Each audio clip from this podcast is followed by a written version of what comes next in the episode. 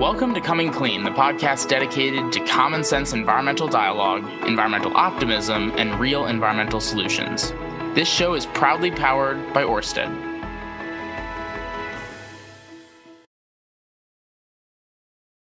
Welcome back to Coming Clean with your host, Benji Backer. For now, we have a new guest host who is joining us, who will be with us for a few months here. Uh, so I'm your host for now, is what I meant to say. And that's because Stephen Perkins is joining us from his beautiful home in Texas uh, to take over while I'm on a much needed sabbatical uh, that I'll be taking kind of for an undetermined amount of time, probably the next few months. And the only person that's more well equipped to run this show than me is Stephen. So it's perfect because once uh, I give the reins over to him for a few episodes, he might just take it and run with it forever. But Stephen, welcome to the show. Welcome to your show for a while. Uh, and I would love for you to introduce yourself to the guests or to as a guest, but also as a host and why you're so excited to do this, what your background is, all sorts of stuff. Yeah. Well, first of all, thank you, Benji, for uh, entrusting me with your baby for a few months. And uh, I, I, am hoping, you know, uh, to carry it on well. Um, I'm Stephen Perkins. Uh, for the last month, I've been ACC's chief operating officer. Before that, I was our vice president of grassroots strategy. Came into that role about two and a half years ago.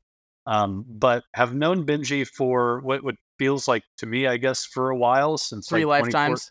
Yeah, since 2014. Yeah, you know, I think we the first time we met in person was uh, back when CPAC was good, and in DC we we were there, and um, um, you know, uh, you you were incredibly helpful to me on some projects at the time, uh, and and, uh, and and in return, you know, I've tried to help you with ACC. And um, my background is interesting. A lot of people, you know, when they ask like, "How did you get to ACC?" or "Did you wasn't the environment always something you thought you would work on?"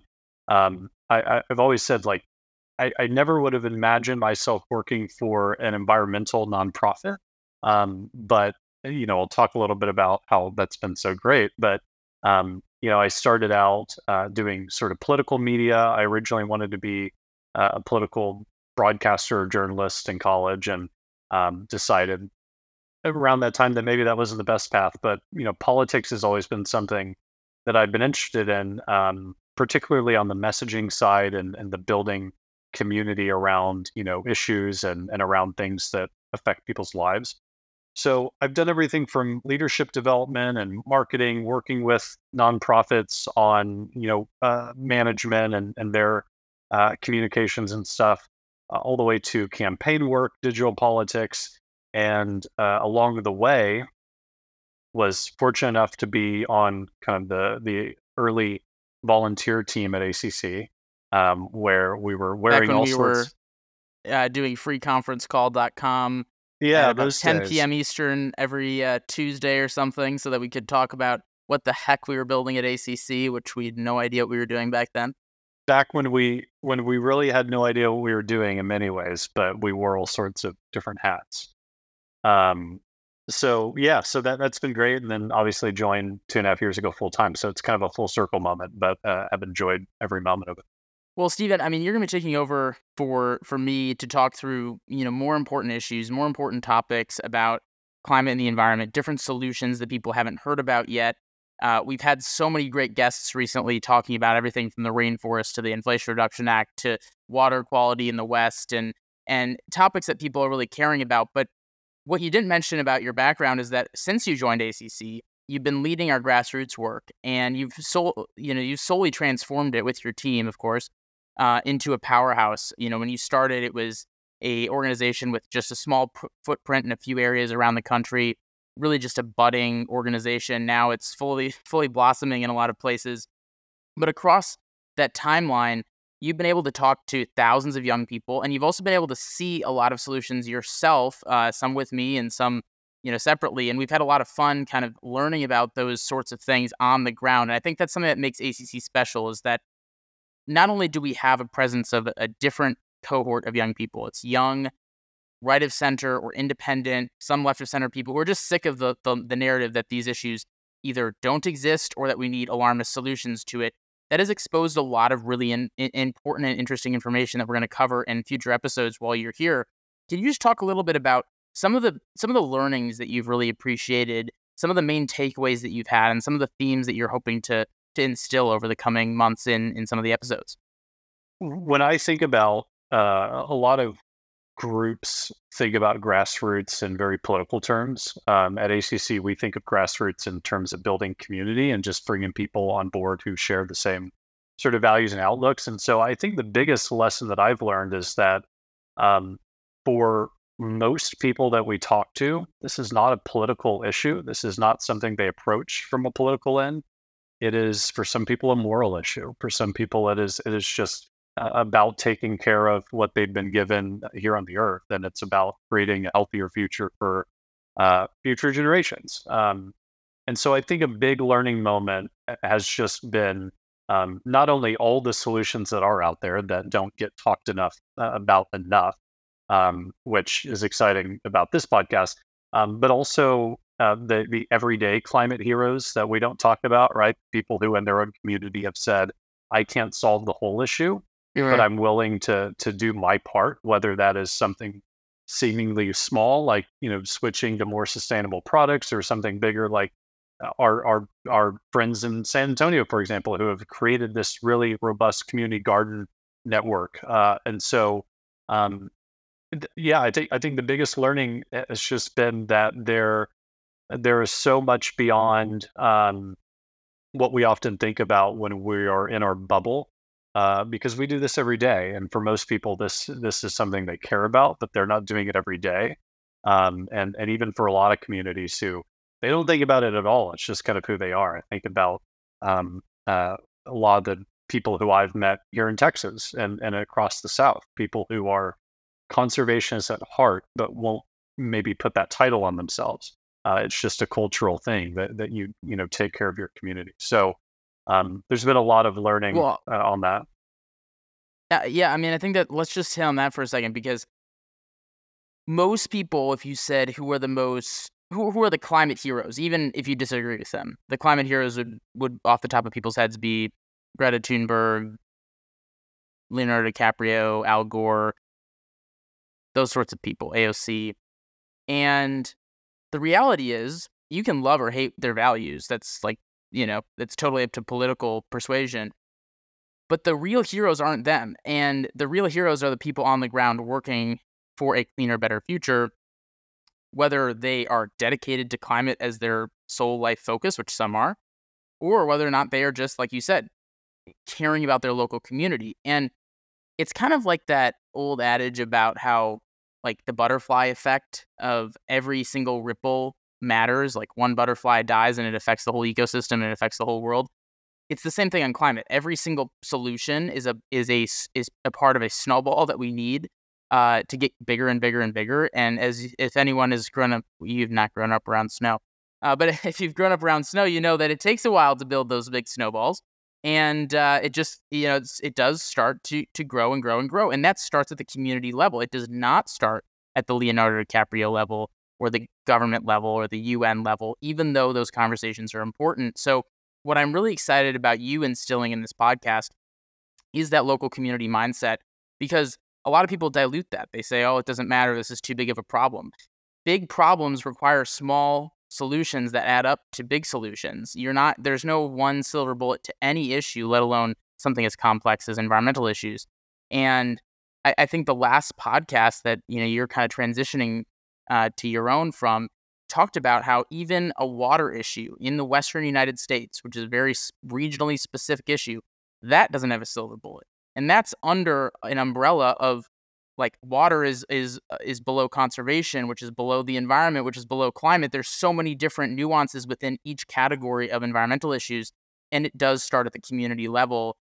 I guess what have you felt like when you think about community leadership is the bread and butter of of how we get to those wide scale solutions like where do you see is it is it entrepreneurship is it is it community is it uh, advocacy is it teamwork is it small businesses large businesses what what are you seeing from these smaller scale solutions as a trend that actually makes something go Well, I, I think in many ways it's all of the above, but really it's about people who are willing to step up and be leaders within their community. And that's something that we try to foster that environment of, of leadership at ACC. But w- when you when you look at communities that have done conservation well or you know ha- have done climate resiliency well, it, is required leadership from a lot of different people at a lot of different levels. Um, it, it, it's not just a local government coming in and saying we have this great conservation plan and everything's going to go well together. It has been leaders of local organizations. It's been you know branch leaders of ours. It's been local elected officials, people who run for office in order uh, to to have a better conservation policy. It's been about connecting the dots between the public and business and and all that. So uh, uh, and, that's a topic that's uh, I'm really passionate about is how can we train more people to be uh, the leaders that communities uh, require. Anytime you think about building community, you have to have um, you know not a central person, but but you have to have people who act as the catalyst for for that change. Mm-hmm. Yeah, and those those leaders are like I, I think a lot of the time people are like, okay, how do I emulate what Benji's done in building ACC? And it's like actually the hard work is not building ACC, it's building the local leadership that it takes to sustain a national organization. There's like ACC is nothing without its local community leaders, and the, the planet is nothing without local community leaders. Um, and that's the hardest job because you are truly doing the work on the ground. And whether that's being a, a worker in, in the energy space or restoring wetlands as a volunteer or full time, uh, you know, being a farmer, these are the sorts of things that it takes to to change course for the world and and it's the doers rather than the sayers uh, that actually end up changing things and so you know you are in the midst of the doers and the sayers and i think you're going to bring a really interesting approach to the podcast because you have worked with politicians you have worked with the business leaders you also worked with the community on the ground leaders and and bridging that divide of the sayers and the doers is what will what will bring us the success that we need. I guess one last question before kind of giving you the reins uh, for this next episode, which you'll be taking on uh, past the Catherine Sorensen episode. Uh, when you think about ACC's successes and our successes over the last two or three years, what do you think is best exemplifying this exact strategy of community leadership? Where do you feel like we've been able to to show that the most? Or I guess a couple examples just to kind of highlight what ACC is doing to embody this. What does that look like for you? I, I think of a lot of different examples because uh, we have some really strong branches, but you know a, a few that stand out to me. Um, I'll, I'll, use the example again of our San Antonio branch. I mean, these are uh, uh um, you know people who have sustainability as a passion and they've identified a need in their community for more community gardening and and and you know an ability for people to connect with nature and they just went out and did it. Like they they they, they really took the reins uh, so to speak and and went with it. I think about our dmv you know our dc area branch who um, is mixed with some sustainability minded people some politically minded people and they've created a really great combination of the two uh, where they are able to have policy discussions but they're also able to go hike uh, you know, mountains that uh, that uh, well, mountains for DC, I guess. Uh, big, big hills. uh, they've been able to do that. I think about the people in Florida who have um, done incredible uh, work on our coast of not just cleaning up the coastline, but supporting things like oyster, uh, you know, and, and reef restoration.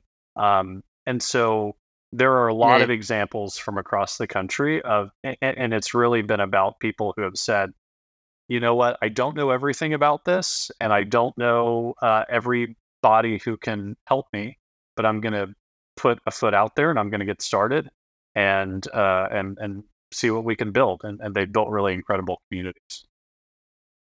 Well, a great example of that is just the fact that you're talking about regional, you know, hyper localized branches that are doing their own things for their own communities. Uh, the, the DC branch can't really do coastal reef uh, restoration, and and they and the and the Florida branches can't really do hikes even on hills. Uh, but they're all doing their own things in their own communities that work for them, and that amounts to national and international progress. Because when you're building a community at that level, not only are you making a difference at the local level, but you're also built. You're also part of this national network that ACC has has created that has amounted in bipartisan wins for the environment. That has amounted in this, you know one of the largest caucuses in Congress being conservatives who care about climate change. That would have never been possible without these local community branches. Uh, you've had international uh, cooperation between Republicans and Democrats at conferences about climate change overseas, working with other countries. None of that is possible without the local community action. And so it's it's really a two for one. You get the local community action, which adds up to, to, to really big progress, but you also get national and international leaders to listen more and more the bigger that that gets.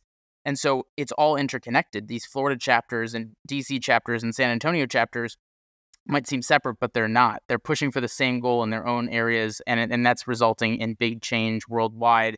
And you've helped foster that growth. And so, you know, as as you know, I'm incredibly appreciative of, of what you've done to transform ACC, uh, and hopefully transform this podcast as well into something that is bigger and better than it could have been without you. And and that's one of the things that is special about you, Stephen, is that you're a doer, you're not a sayer, uh, and you you're out there doing the work and so you're the most equipped the best equipped to to lead this podcast for a while you're the best equipped to to showcase solutions the best equipped to showcase how communities can lead and, and i'm really just excited to see where you take this. Well i appreciate that and and and you know alluding back to earlier i never thought i'd work for an environmental nonprofit but the the interactions that I get to have on a weekly basis with our members and with our branch leaders really reminds me it, it's it's it's rare to have a job uh, where you're reminded so regularly why what you do is important and uh, and this is a, a role where I, I, get that reminder just about every day and so uh, i'm excited to hopefully share uh,